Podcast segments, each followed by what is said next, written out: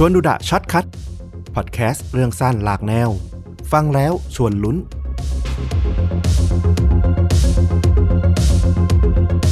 เรื่องราวที่จะเล่าในวันนี้นะครับ เป็นเรื่องราวของการโทรศัพท์คุกคามกัน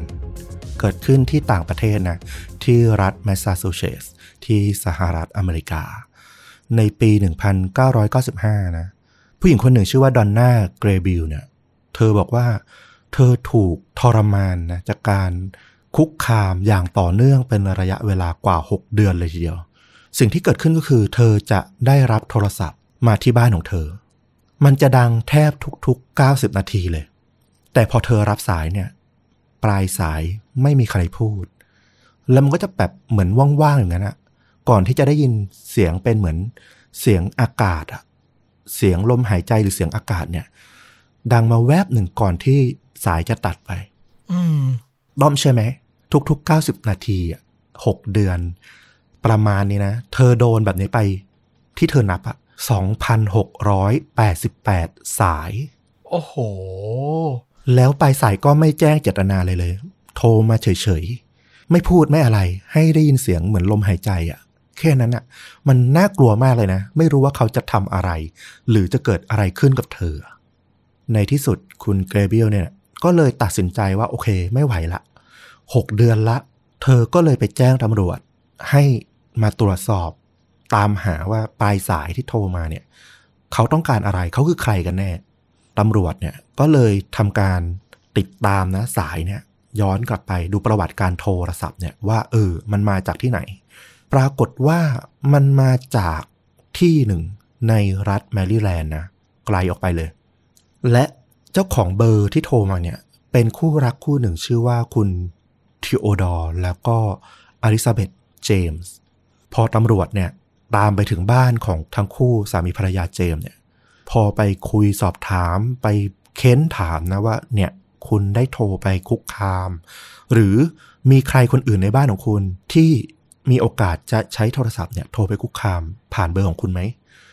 ปรากฏว่าทั้งคู่ก็อยู่บ้านเพียงลำพัง แล้วก็ แทบไม่รู้เรื่องเลยว่ามันมีการใช้โทรศัพท์ จากบ้านของพวกเขาเนี่ยโทรไปคุกคามถึงต่างรัฐ ก็เป็นเรื่องที่แบบค่อนข้างลึกลับ แล้วก็งงงวยนะสำหรับตำรวจแล้วก็ทางทั้งเหยื่อแล้วก็เจ้าของเบอร์โทรศัพท์ด้วยว่ามันเกิดอะไรขึ้นกันแน่ อืมผลสรุปเนี่ยต้องบอกว่าน่าตกใจมาก เพราะว่าผู้กระทำความผิดเนี่ย มันไม่ใช่คนที่มีชีวิตฮะยังไงเนี่ย ผู้กระทำความผิดเนี่ย พอไปสืบแบบจริง ๆ แล้วอะปรากฏว่าเขาคือถังน้ำมันทำความร้อนในห้องใต้ดินของบ้านอะเฮ้ยคือถังเนี้ยมันไม่ได้ใช้มานานมากแล้ว คือเจ้าของบ้านอะเขาก็ไม่รู้ว่ามันมีถังนี้อยู่ มันประมาณว่าเขามาซื้อบ้านต่อแล้วก็ไม่รู้ว่าไอ้บ้านเนี้ยมันมีถังทำความร้อนอยู่ใต้ดิน แล้วมันถูกติดตั้งมา 8 ปีก่อนละ ซึ่งไอ้ตอนติดตั้งเนี่ย ไอ้เจ้าของบริษัทที่ติดตั้งถังเนี่ยเขาก็จะมีบริการมามาเติมแก๊สเติมอะไรพวกเนี้ยเขาก็เลยติดตั้งระบบอุปกรณ์โทรอัตโนมัติ เวลาแบบเหมือนลูกลอยในถังน้ำอะเวลามันต่ำน้ำมันในถังมันต่ำกว่าระดับที่แบบจะใช้งานได้เนี่ยก็จะมีสายโทรศัพท์เนี่ยโทรอัตโนมัติไปแจ้งที่บริษัทที่ติดตั้งเพื่อให้มาทำการเติมน้ำมันในถังได้ ซึ่งปรากฏว่าไอ้หมายเลขที่เขา จดแจ้งของบริษัทไว้เนี่ย มันคือเบอร์ของคุณดอนน่าเกรบิล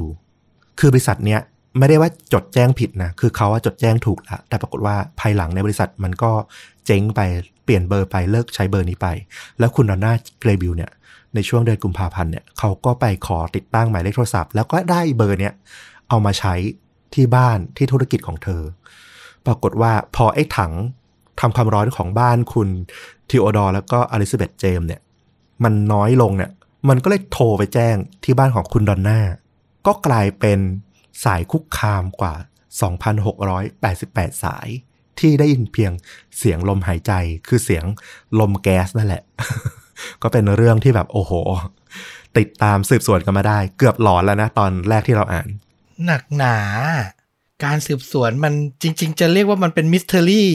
คดีหนึ่งเลยก็ได้นะ โอ้โห แต่พอเจอบทสรุปเข้าไปวินาทีแรกที่คุณพูดว่าไม่ใช่คนผมตกใจแล้วอะผมนึกไปถึงแบบเรื่องวิญญาณเรื่องศพอะไรอย่างนั้นแล้วอะคือ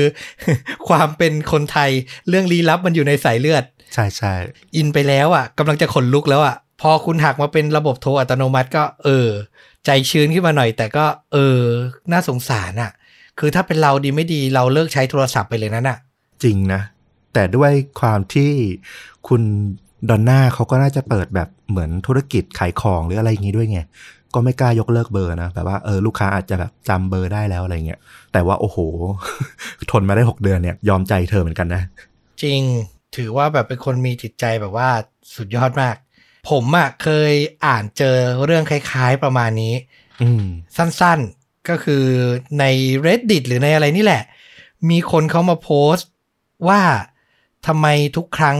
ที่เขาเข้าห้องน้ำอะฟุกอืมแล้วเขากดชักโครกอะ แล้วคอมพิวเตอร์เขาจะรีสตาร์ท เออ แปลกเฮ้ดูไม่น่าเกี่ยวกันเนาะ เออ แล้วพอคนที่รับเรื่องอะ เขาเข้ามาสำรวจอะ เขาก็เจอว่าไอ้บริษัทเนี้ยที่กดชักโครก แล้วเครื่องต้องรีสตาร์ทอะ คือเขาอะตั้งอยู่ในย่านแบบรูรัลอะอืมย่านแบบว่าไกลอะห่างไกลชนบทนิดนึงอะพูดง่าย ๆ แล้วทุกครั้งที่พอกดฟลัดอะแล้วปั๊มน้ำมันทำงานอะมันเหมือนดึงกระแสไฟฟ้าอะอ๋อ เออเออดึกออกใช่ไหม คืออยู่ชนบทอะไฟมันไม่ได้แบบมีกำลังมากขนาดนั้นอะพอปั๊มทำงานปุ๊บ ดึงกระแสไฟคอมเลย restart โหเอออารมณ์เหมือนแบบไฟตกอะเออเออเออเออนั่นแหละ เนี่ยต้องมาค้นหากันนานมาก คุณคิดดูดิเป็นคุณคุณนึกออกเหรอ ทุกครั้งที่กดชักโครกคอมจะ restart พูดง่ายๆ ถ้าคุณทำงานแล้วยังไม่ได้ save คุณก็ไม่ต้องเข้าห้องน้ำอย่างเงี้ยเหรอ คือแบบกลัวว่ามันจะเป็นอะคือโหดเหมือนกันนะ นึกออกใช่ไหมโหดจริง โหดจริง เออ เนี่ย เออ แล้วก็ต้องค้นหากันจนกว่าจะเจอสาเหตุฟีลลิ่งเดียวกับที่คุณเล่ามาเลย คือพอเจอคำตอบมันก็โล่งเนาะ ว่ามันไม่ได้แบบเกิดจากอะไรที่น่ากลัว ดีนะที่เขาก็เป็นคนช่างสังเกตนะว่าแบบมันจะตกตอนที่กดฟลัดพอดี ไม่งั้นจะเป็นอารมณ์ร้อนประมาณว่า โอ้โห พอเข้าห้องน้ำที่ไร บ้านมีปรากฏการณ์เหนือธรรมชาติเกิดขึ้นอะไรอย่างเงี้ย มีอะไรอยู่ในห้องน้ำหรือเปล่าอะไรเงี้ยเกิดขึ้นโอ้ก็น่าหลอนเหมือนกันน่าหลอนจริง ๆ เอาล่ะ และนี่ก็เป็นเรื่องราวจากชวนดูดะ Short Cut เรื่องสั้นหลากแนวฟังแล้วชวนลุ้น อันนี้ชวนลุ้นจริง แต่บทสรุปออกมาก็โอเค ไม่ได้แบบว่าตกอกตกใจอะไรกันมากมาย แต่ดีนะ ผมชอบนะ เรื่องประมาณเนี้ยคือ มันเป็นเรื่องที่ไม่ได้เกิดขึ้นกับทุกคนอะอืมเออ แล้วพอได้ฟังก็รู้สึกว่า เออ ถ้ามันมีอะไรเกิดขึ้นกับเราที่มันเวทเวียดหรือแปลกๆ หรือหาคำอธิบายไม่ได้ อย่าเพิ่งเอา mindset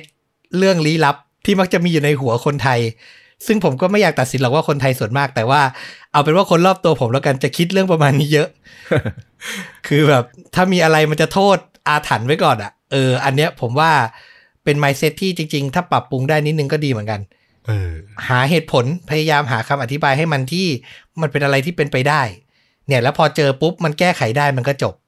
นะครับ ก็ฝากไว้แล้วกัน เอาละถ้าใครชื่นชอบเรื่องราวแบบนี้นะครับ สุดสัปดาห์เปลี่ยนแนวจากคดีฆาตกรรม มาฟังอะไรที่มันลุ้นแต่เป็นอีกรูปแบบหนึ่งบ้าง ก็ติดตามกันได้ทุกวันเสาร์กับชวนดูดะ Short Cut วันนี้ต้อมกับฟุกก็ลาไปเพียงเท่านี้ สวัสดีครับ สวัสดีครับ